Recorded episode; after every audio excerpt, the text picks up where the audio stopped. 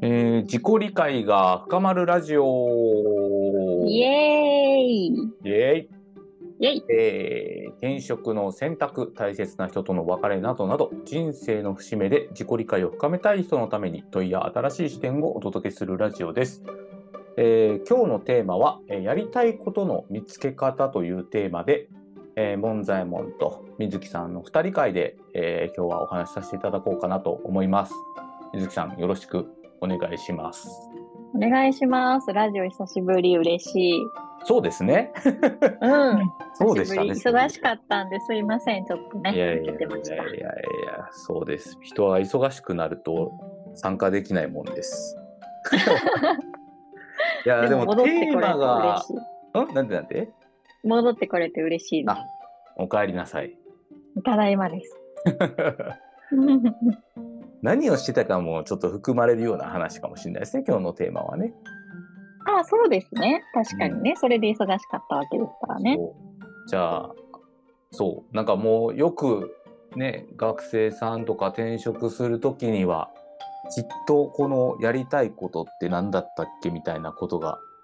よく自己理解というかね、自分に対する問いとしてよく出てくると思うんですが、うん。はい、水木さんがこのテーマ挙げてくれてましたけど、うん。 どうやって見つけるんですか早速ですね。うん。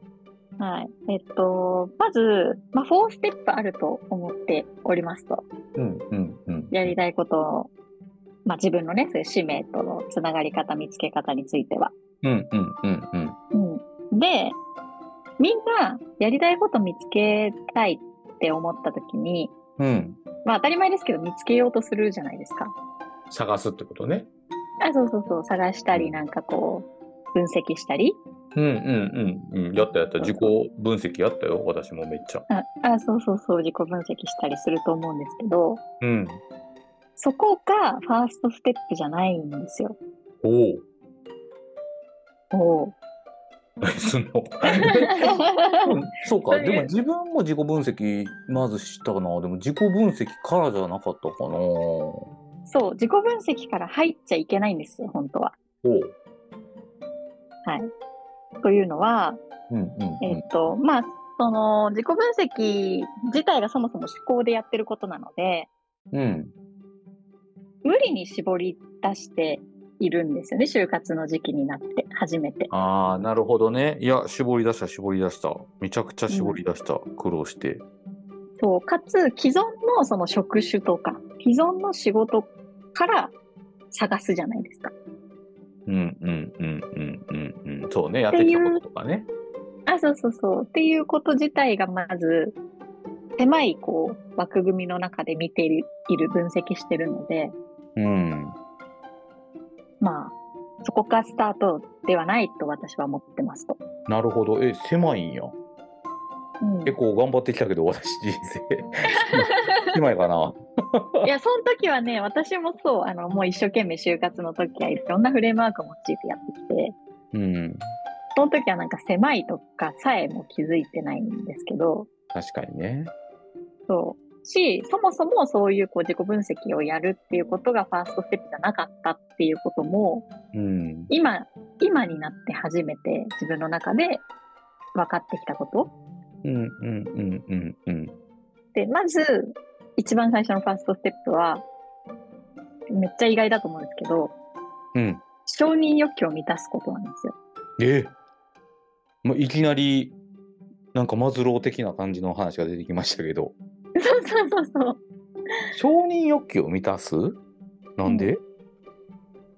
で、まあ、ここで言うそのやりたいことっていうのは、自分うん、が社会に評価されるためのやりたいことではなくて、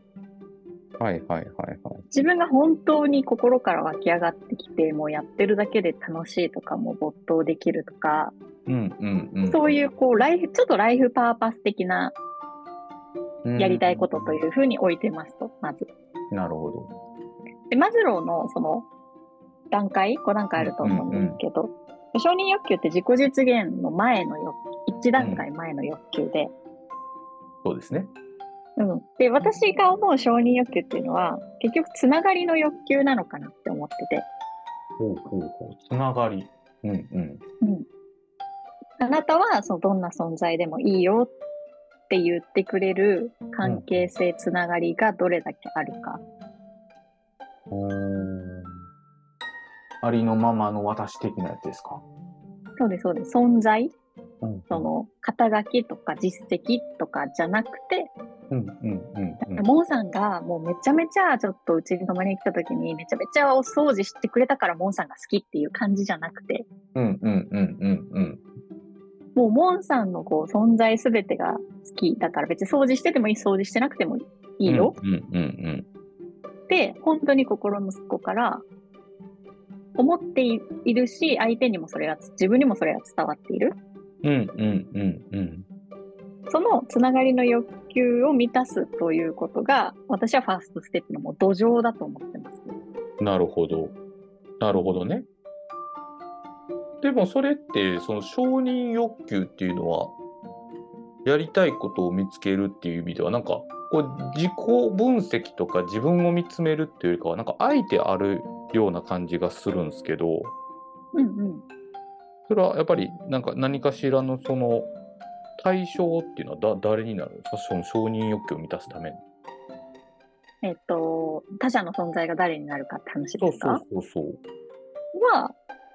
まあ、家族以外の第三者かな、うーんなるほどね。うんまあ、パートナーでもいいと思いますしうんあの友人とか、なんかコミュニティの人とかでもいいと思うんですけど、なるほどね。うんまあ家族だったらちょっとなんか当然感あるんで、うんうんうんうん。家族家族は当たり前だよねみたいな感じになっちゃう。でも他の人には、こういう自分でいないと受け入れられないとか、はいはいはいはい。うんいつも明るくないと自分はとか、うん。そういう感じになっちゃうと、結局相手に評価されるための自分。そうですね。いわゆる承認欲求の誤った認識のされ方のパターンですね。うんうん。うん。なるほど。いや、一応最後まで聞こう。承認欲求を満たした。 次は次は、べきを緩める。べきを緩める。そう信念というかなんか何々しなきゃいけないこういう自分であらなきゃいけないっていうような敵をデトックスしていくうんうんうんうんうん。それはこれまでのまあ過去の学習ですよね多分過去の何かしらのうんちょっと嫌だった経験とか痛かった経験から人は学習して信念がどんどん出来上がってくるじゃないはいはいはいはい。でもそれがもしかしたら自分のやりたいことを止めてるパターンもあるんですよ、うんうんうんうん。一般的にはこうだからとか親からこう言われたからとか社会の常識がこうだからとかね。そうそうそうそう。こういう自分が評価されるからとか、うなんだろう、私で言うと、その小学校の時って割と、こう、イケイケどんどんな感じというか、あれやりたい、これやりたいとか、まあ、自我が結構強いうんうんうんうん。感じで、で、周りのお友達とか置いてけぼりにしたりとかうんうん。して、調和が図れないみたいな、うんうん。そういうこう幼少期の体験があったりすると、あ、そういう自分って出しちゃいけないんだ。うんうんうんうんそうするとお友達のこと傷つけちゃうんだ、みたいな感じで学習するわけですよ。うんうんうんうんうんうん合わせるみたいな感じかなあ、そうそう、だんだん、この、なんか、自分の意見を主張してはいけないとか自分だけ目立ってはいけないとかはいはいはい感じになってきてそのまま大人になってくんでなんか自分だけこう我が強いっていうのは恥だみたいな恥ずかしいことだ私には意見を言う権利がないみたいな感じになっていって、本当は言いたいかもしれない場面があった時に自分の意見を。うんうんうんいやーでもこれやったらちょっとまたなんか周りからどう思われるかなとかって思って本当にやりたいことできなくなっていくんですね都度都度でうんうんうんうんうんうんうんうんそれは例えばなんですけどうんそのまあ例えば転職したい人がいた時にまあ、3年間営業で営業課長にまで上りつけて、やっぱ私は営業するのが好きなんですよ、根性論が、みたいなうんとか、まあ、仮に情報がものすごいあっさりですけど、うんう見んた時に、もうなんか私には営業しかないです、みたいな人もそんな感じなんですかね。ちょっと一回そこから外してみてもらっていいですかみたいな感じの促しになったりするんですかね。べきを捨てるとか。えっと、その人が営業しかないと思っているってことですかそうそうそうそうそう。ああ、そうですね。それは、まあ、その人がどういう背景で走行に至ったかにもよる。営業以外はもうポン超ポンコツって言われたとか、わかんないけど。わかんないけど、まあ、とか、まあ、なんか給料を上げるためにはもう営業しか私はないみたいな、評価されてうんボーナスいっぱい欲しいんですみたいな。うんうん。まあ、でもその中にもいっぱいくっついてきそうだけど、なんかそんな感じですかね。うん、でもそうそうそのそれは評価のためじゃないですか社会的な評価を得たいがために営業というのを選んでるんで、うんうんうんうん、うん。それはまあ自然に湧き上がってくるものではないですよね確かにそうですね。社会に評価されてないという自分を問題解決するために営業という手段を選んでるものうんうんうんうんうんうんうん。なるほどね。でも、今日のテーマから迷子になりそうですね、まだ。やりたいことにそれがつながるのってなっちゃってる今。1個目が公認欲求を満たして、2個目がべきをデトックスね、してるってこそう、と。うん、でその次が本当に感じたいことを感じるっていう体感覚に移っていきます体感覚に移る方。感じたい思もの。考をデトックスするじゃないですか前の段階でべきを緩めるっていうことなあ、うのんうでんうんうん。信念とか思考頭でこう考えてるみたいなことをデトックスしていったら今度自分の体の感覚とかうんうん。感情とか何を感じてるっていう感じるっていう世界の方にうん。入っていくんですね。おう感じる。何を 何をそう感じるんですかそうでその時のまあ重要な問いはこれをすることで私の心は喜ぶかどうかうーん。なんかだか、ら営業することで私の心は喜ぶのかどうなのか。ああ、なるほどね。心が喜ぶかどうかか。なんか、こんまりがすぐ出てきました。 ときめくかどうかみたいな。あーそうそうそうそうでもそんな感じそんな感じ、うーん、心が喜ぶかどうかね。うん、心が喜ぶかどうかなんか、僕らはこういう話してるから、なんとなく想像つきますけど、一般の方からすると、なんやそれって言われそうですね。 心が喜ぶって、美味しいお肉食べるときや、みたいな感じみたいな言われそうな気がする。あーでもそうですよ美味しいお肉を食べる時は本当に美味しいお肉を食べることによって、まあ、心と体が喜んでいる感じうん。があれば、まあ、それに近い感じがその他のことでもあるか活動において行為においてあるかどうかはいはいはいはい。でそれって人によって違うんですよね。あの、うんねあの私の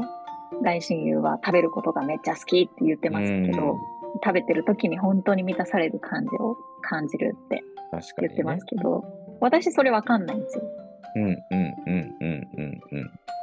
だから人によって全然違いますよね何をすることで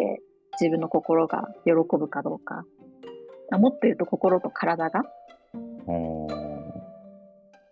なるほど、ね。疲れててもなんか癒されちゃうとかねはいはいはいはいはい。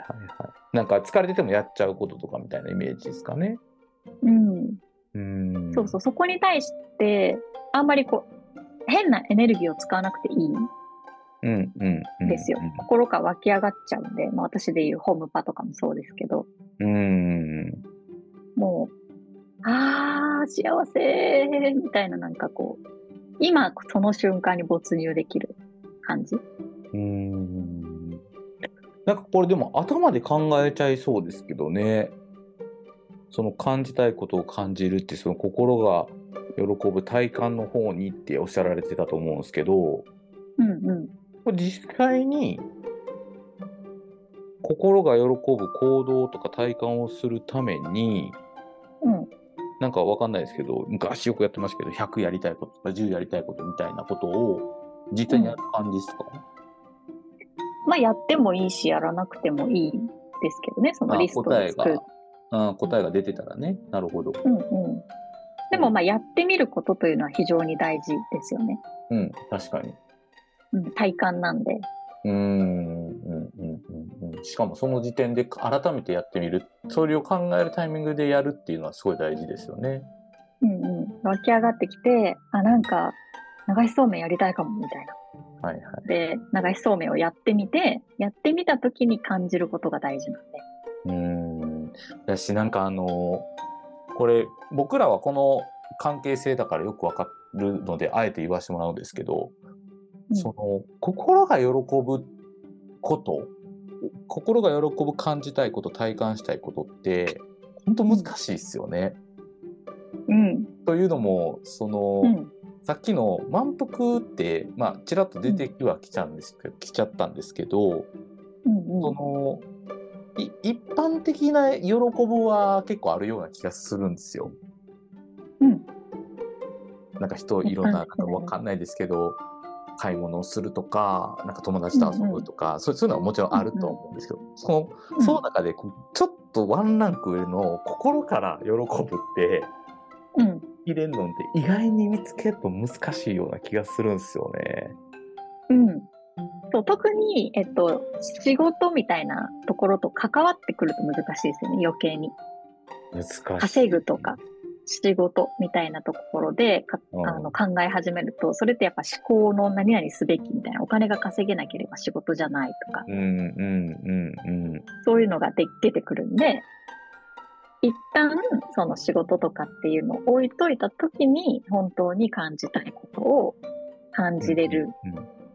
感じれるまあ感性みたいな感度が磨かれてからじゃないと、そもそもうん。私の心が今喜んでることにさえ気づけないんで。そうでしょうね。だってもうそもそもこのテーマでもし聞いている方が、その仕事に対するやりたいことっていうふうにもし意識しながら聞いてくださってたら、え、うんそうなんて今思ってるでしょうね。 うんうんうんうんいや、私、簿記が数字が得意だからみたいな感じになりますもんね。うんうん、でもそうそうそう、なん心から喜んでやってることですかみたいな質問でしょ。 そうそうそう。いやーだから、その前段階で思考を止めるべきを緩めるっていうのが大事なんです息をこう取るってことね。そうそうそう。稼ぐとかっていうのも、まあ、べきですよね。稼げなければ仕事じゃないみたいなのも信念の一つなんで。えーいや、面白い。いや、もうやりたいこと見つかってそうですけど、まだ 4, 4ステップってことはもう一個あるってことですよね。あ、でもちらっと言っちゃったんですけど、やっぱ外側の世界にそう表現するっていうのが次のステップですね。三つ目が本当に感じたいことを感じる、まあ、体感覚をこう取り戻していって、本当に自分が感じたいことを感じることを許すっていうフェーズがあるんですけど、あーあー、なるほど。許その後に、そう、その後に、やっぱ外側に世界に表現していく。うんうんうんうん。表現していく。表現していく。 何を、 何したらいいの表現 あする。ほんそう本当に感じたいことを外側に表現する。まず自分が許す、その本当に感じたいことを許せないと、例えば自分の中の、まあ、怒りだとか、悲しみみたいな、こう、ちょっと一般的にネガティブとされてるものあーって切り捨てながら生活してると思うんですけど、なるほどね。 3ステップ目で本当に感じたいことを感じるっていうのは、もう怒ってることも感じたいから湧き起こってくるわけで、はいはいはい。でも不快という感覚がそこにセットになるし、これはダメなものみたいな思考がセットになるから、うん。問題解決したくなったり、切り捨てたくなったりするんですけど、うんもう嫌だっていうことも湧き上がってきたら嫌だよねってそのまま感じるし、怖いなって思ってきたら怖いよねってそのまま感じることをまず自分が許せないと、それを外側に今ちょっとこういうこと言われてもやってしたんだよねとかっていうことも外側に表現することできないんで。自分で自分を許せないと。ね。いやー先生、いいですか、ちょっと。はい。これね、おじさんはやっぱりこう今の話だけ聞いてると表現するっていきなり出てきたじゃないですか4番目に。うんうん。やっぱねおじさんは行動するっていう言葉に多分置き換えると思うんですよ。まずやってみるあそうそうそうみたいうんうん、そうそう。なでも水木さんがそこで表現するっていう言葉のシーンとかもよくわかるんですよね。そこのその、えっとかおそらく感情とセットで追ってくださいっていう意味ですよねおそらくですけど。そうそう、それはその人と人とのコミュニケーションにおいてもそうなので、行動ってすると行為だけが出てくるじゃないですか。そうですね職業体験に行くってなこと思う人いますよ絶対に。そうそうそうとか、なんそうだか、ね とプログラミングをやると かね、わかんないけど、言うそう、言いそう。絵絵を描くとかね、はいはいはいはいそうはい。そうそういう行為だけが出てくるんですけど、私がここで表現って言ってるのは、その、ちっちゃなちっちゃな日日常のコミュニケーションでも、うんえ、今ちょっともんちゃんのその言葉ちょっと傷ついたなとか、はいはいはいっていうことも含めて自分が感じたこと自然に湧き上がってきたものを相手に対してもその場で率直に表現できるようになるというのもまた私は表現の一つだと思ってるんでなるほどね。なるほどね。いやー、でも、表現しました、じゃあ、表現しました。うんそれでやりたいことってみ見つかるんですか見つかっていきますねいろんなまあ試行回数は必要だと思いますけどその本当に感じたいことを感じられるっていうまず、まあ、毛穴みたいななんかね感度みたいなの開いてからあのそこのか感覚回路を強固にした上であこれやってみたいかもって本当に理由ないけどなんだか惹かれるっていうものを何個も何個も試してみてうんうんうん。でやってる中でまた感じるじゃないですかやってみてうんうん表外側に表現するこの行動する中でそうですね。あこれかもって感じることもあればあれ思ってたより違ったなって感じることもあってっうんうんうんうんうんうん。てそういでうすね思考と回数の中であのつながっていくと思うんですよ。うんうんいやーでもなんかやっぱりおじさんはおじさんばっかりの視点 はちょっとちょっと置いてたとしてもいやなんかそれってその仕事とかで考えた時にいやそれで水木さん仕事を私転職したいからうんそのやりたいことってしなんか仕事につながりそうですかねって言わ言われたらどうその後ですね仕事につなげるのはなるほど。自分がやりたいことうんうん、そう、とつながってるなって感覚を得てからですね、じゃないとそのべきに飲み込まれるんでそうですよね。だから1番と2番のその承認欲求を満たした上でべきのデトックスができていないとこういう思考になるんでしょうね。そうそうそうそうお金にはどうやってなるんですかみたいそうあのこうってないものを問題解決していくのが思考なんですよないものに意識が向くんですだからそれだと稼げないというないものに意識が向くのが思考の働きなんですけどな。うんうんうん感覚ってあるものに気づくうんうんためにある。るんですね、感性とか感覚ってうんうんうんうんうん。があるものにその3ステップ目で本当に感じたいことを感じるっていう、まあ、自分の感覚とか感性とか体の感覚とか開いてこれだったんだっていうふうにつながれてからじゃないとあるんだ私にはこれがっていうそのうん自分の存在への感覚みたいなそうですよね。やっぱり仕事とか学業とかってべきがやっぱりだいぶ上書きされてる人いますもんね。これ伝わるかな、なんかね、高い偏差値取らないといけないとかさ、文系だからうんうんうんこういう職業に就かなければならないみたいとかさ、出世しないといけないとかさ、この業界に勤めないといけないとかさ、うんそれはちょっと置きたいですよね、確かに。そうわかりますよ私ももともとキャリアアップを目指してた族なんで、うん。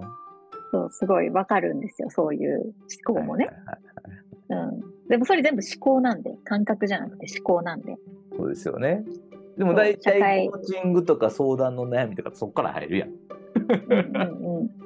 だからいきなり承認欲満たすってやってもなかなか難しいやろなっていうのがすごい思ったり。感そ想うそでしう、またあ、え、まずはねえって感じです。よね。そこみたいな感じだと思いますけど。 うんみたいなね。うんうん、でもまあ、マズロー先生もね、そういうふうにおっしゃっておりますよね。確かに。だからここはあれですよ本当にやりたいこと、本当に自分のそのところからやりたいこと、やってて楽しいっていうこととつながりたい人向けの今、ステップをお話ししたんですけど、うんうんうん。そんなことよりまずは稼ぐことだとか、そんなことよりまずは社会的価値を上げて、そこでまずは評価されたいっていう人は、まあ違うステップですよね、当然。うん。いやだけど僕ちょっと思うことがあってこの話散々聞いてからの感想いいですかうんうん。ちょっとどうぞ。いや僕はねそれをやってきたんですよまずはキャリアとかさ稼がなければとかさ、まあ子供がいたんで子供育てなきゃとかさうんいいお父さんにならなきゃみたいなのがあるわけですようんいやーほんとねやりたいことやってなかったですよここ最近ま でうんうんやっぱ偽りのやりたいことなんですよ偽りっていうとあそうそう語弊はありますけどなんかするべきためのやりたいことなんですよめっちゃわかります私もキャリアブレイク取るまでそうだっ超しんどいんですよねやっぱ自分に嘘つくというか自分になんかこう覆いかぶせて生きてることが悪いわけじゃないんですけどた、うんうん、でもよく言う社会ストレキストレスとか現代ストレスとかっていう類のもんって、もうすそういう呪縛だっていう感じはしますけどね今のお話聞いてると。なんかそれをうん垣間見せてくれるような本当の自分探しじゃないんですけどうん、うんなんか少なくても自分へのすごいこう探求にはなりそうな4ステップですって感じました。うんうんそうそう、まあ、あくまでねそのやっぱ本当に生きててよかったって感じたい人向けなので本当に生きててよかったか。そうそうそうそう本当にだからやりたいことです本当に自分が自分として荒れてよかったって思いたい人向けですけどそのやっぱねそれそうじゃない事情もたくさんあると思うんでねあのとはいえ子供がいるとかはい稼がなきゃいけないということがあるうん、でそちらを優先したい今今のタイミングではっていう人はあのやっぱり違うと思いますよその評価されることをうんうんうん選択していった方が今のその人のニーズには合ってるんでうんうんうん。そうですよね。いやー確かにってすごい思います。ちょっと一個思い出したこと言っていいですかはいなんか僕らのラジオを聞いてくださってる方とか、まあ、僕ら水木さんとかみかげちゃんとかと喋ってる時って、なんか今の話で全然違和感感じないんですけどうんうんついこの間それこそ会社の同僚から、うんそのいやなんか順調じゃないですか人生みたいなこと言われたんですよね。へえうんうんうんそのまあいろんな文脈があるんですけど、まあ、だからそれはこう例えば僕が沼津に移住したとかこうまあ、仕事が順調とか忙しそうとかなんだろうな、まあ、プライベートも充実してそうみたいな話の流れではあるんですけどなんかうん本当にし幸せですかみたいなこと言ってたんですよじゃ結構冗談半分真面目だったんですけどうんうんで僕が結構真面目にいやーもう全然今超満たされてて、まあ、明日死んだら後悔はするかもしれないんですけど、まあ生き切ったなって思えるほどややりきった感じはすごいするしあの、すごい満たされて今生きてますって言ったらうん結構驚かれたんですよね。へへえ、えなんでなんで普通でそういうこと言えるんですねって言われたんですよ。うんうんでも、水木さんもなんでなんでって言うじゃないですか。うんうんこれ僕、結構メタ、メタというか、広いことだし、結構怖いなと思ったのは、つまりそういうことと感じなくてもいいって思ってる人が多いってことなんやなっていう自覚にもなったんですよ。別に幸せじゃなくてもいいというか、うんなんか幸せです僕っていうことが結構恥ずかしいと思う人もおんねんなっていうのはなんかあーちょっとした発見でしたね、僕の中でつい最近の。ああ、それもあるかもしれないですね。なんか、常にね、こう課題を発見したいというか、うん、あの何かを追いかけていたい。で、それをこうこう達成することが気持ちいいというのも一種の快楽としてあるじゃないですか。 まあまあ確かにねそれはわかる、うんうんそういう子もいるしうん。本当にやりたいこととか今自分が満たされてるって感じににくいっていうのもまあ事実としてあるのかなみたいなことそのその時は思いましたけどね。うんうん。なんでしょうね。感じることが怖いという、あの、人、人というか側面はあると思いますよ。その本当にやっぱ感じたいことを感じてしまったら、うん、今の生活が成り立たなくなっちゃうとか我慢しきれなくなっちゃうとか、やっぱ見て見ぬふりをしているがゆえに今生きられてるってこともあると思うんですよ。確かにね。うんそそのバランスはでもどうしたらいいんですかって言われたらやっぱりそれはまあ一旦はそのバランスを見ながらやりたいことはちゃんと意識しときましょうねみたいな話なんですかね。ああわえめちゃめちゃ個人的なところで言うと別に誰しもに必要だとは思ってないんですね。このほうほう4ステップ、うんまあ、ないし、ううんん、そういうまあコーチングとかもそうですけど、うんうんうん今自分に必要だって思う人だけがきっと取り組めば良いと思ってて、うんうん見て見ぬふりをしたいタイミングもやっぱあるんで、そうでしょうねでもいい表現ですよね包み隠してる覆い隠してるっていうのが、まあ、マストじゃないけど結構当たり前になってるからこそうんどうせはできないけどめっちゃ大事な話はしてるような気がしますけどねこの4ステップはね。うん、うん、そうそう。ただ、ね、やっぱ感じるものなんで、その先、体験した人にしかわからないですよね。うんうんいやでもすごい腹落ちはしましたね最初どこでやりたいこと出てくるのかなと思ってたんですけどね 読み直すと1が承認欲求を満たして2がべきをデトックス捨てるとか、うんえ3つ目が感じたいことを感じて心が喜ぶまあ体感覚を取り戻すとうん4つ目が表現するまあ行動するうんタスク的に行動するんじゃなくて体感するっていうことですよね。うんうん、まあ、あの、庭玉的なとこあると思いますけど、ね、どっちが先、この綺麗にこのステップをいくっていうよりかは、あの、べきを緩めるのと承認欲求を満たすのは、もしかしたら前後してぐるぐる回るかもしれないし、そうですよね。繰り返したりもすることもあるかもしれないですもんね。戻ったりとかね。あ、そうそうそうそう、この綺麗にこう、次行ったらもう戻らないのかっていうことはわかんないですけど、ええよう見つけました ね。ライトに言いましたけど。いやー自分が、まあ、歩んできたことを整理すると、やっぱこんな感じかなって思いますね。いや、でも、これうんあ、どうぞどうぞ。このサイクルをぐるぐるこう回していって、やっぱこの、あ、自分とつながってるなという、この本当に私のライフパーパスここなんだわ、みたいな感覚と、うん徐々に徐々にその、その感覚を感じる時間が長くなっていったって感じですかね。この時間っていうのは、やりたいことを感じる時間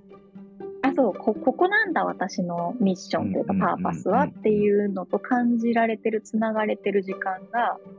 もちろん100%じゃないですよ。あうんうんうんうの、んべきになることだってあるんで、日常を過ごしてると。うんうんうんうん。そうですね。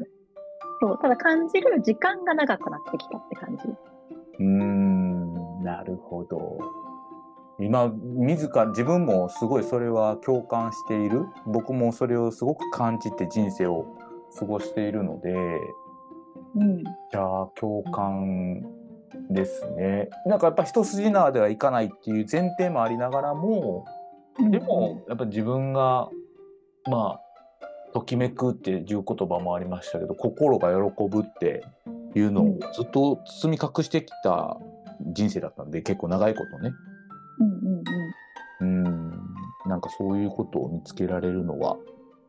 なんか最終的にはすごい幸せ 幸せとかあんま使わん方がいいかもしれないですけどやりたいことに多分つながるなっていうのはすごい思いました。うん。うん。そうなんです。えー、いやありがとうございます。いっぱい喋っちゃいましたけど水木さんなんか言いたいことありますか、言いたいことうん、あ、そう。このサイクルを回す新たなコミュニティプログラムを作りましたので、うんはい。あの、営み工房っていうんですけど、このサイクルがぐるぐる回って、あ、自分とつながれてるなって、それでいて、人が自分の周りに、それを、それがいいねって言ってくれる人たちが、自分の周りにいる状態を私は営みって呼んでるんですね。人間の自然な営み。うんうんうんうんなるそほもど。そもそも、人はそう、クリエイティビティを発揮するのが、好きな生き物だと私は思っているし、うんうんうん人と群れる、人と人がつながるっていうことも避けては通れない。それが幸せだなって感じる生き物でもあるとも思ってるんで、うんうんうんうんその二つが同時に満たされてる状態って、それこそが人間の自然の営みだよねって思ってるんです。なるほどね。そういう意味の営みなんですね。あ、そうそうそう。でそれをそれぞれみんなでやっていこうよっていう長期の6ヶ月ぐらいかけて、うんうんうんううんん。うん、自分のそれぞれのこう営みを営んでいこうよっていうそういうあのプログラムを作りましてそれは6月以降ですかねやっていこうと思っておりまして、5月21日に最終、まあ、説明会ってほど固くないですけど、まあうんこうんのうん作りましたよっていうおしお披露目シェア会があるので、なるほどね。それはでも満席になっちゃってますが。はい、満席になっちゃってるので、じゃあ5枠ぐらい増枠します。ありがとうございます。この放送がね、5月15日公開で、ちょうど1週間ですかね、だから。うん、いやー、興味がある方はぜひ、まあ、まず説明会ですかね、これはじゃあお披露目会っていうのは。うん、うん、そうですね。まあ、どんなことやるのかとか、うんうんうんうん。うんうん、そういうところのお話し会になるので、ぜそうでひぜすひ。ね。いや、これ聞いて、すっきりしてる人は多分少ないような気がしていてて、なんかちょっとでもモヤモヤしてたりとか、うん、一回話聞いてみるかみたいなことを思った人は、ちょっと参加してみてほしいです ね。 そうですね。まあ、抽象的なことを言いましたんでね、今日 は。たくさんねス。テップ女子なんでステップなんでうんうん。ありがとうございます。いやーどうしましょう、そう今日の最後の問いは。問いは、えー、ど問いうかしけまたしいょこうとあね。りますかね。うん、でも自分の心を喜ばせてあげてますかっていうのは聞きたいですね。確かにね。確かにね。えってなってる。もう僕は言えますからね、喜ばせてるなと思うんですけど、うんうん喜ばせてない人は確かにうってなる質問ですよね。うん、もう、うん、よ喜ぶ自分でねそれが分かって、まあ、うんこうしたら自分の心を喜ぶっていうのが分かってそれができるのであればもうそうしてくださいって感じではありますし、うんうんうん。うん、それが分からなくなっちゃってるとかであれば、うん、なんかぜひ来ていただけたらなとは思いますね。 では、ちょっと栄養っぽくはなりましたけれども。結局、いやいや、でもこの4ステップは、抽象的ではあるんですけど、なんか抽象的だからこそ、なんかいい流れをちゃんと意識しときたいなって、僕も思いました。ありがとうございます。ありがとうございます。はい、皆さんもこのラジオを聞いてみて、どういう今気持ちでしょうか。えーでは、良い景色を、えーまた来週。また来週。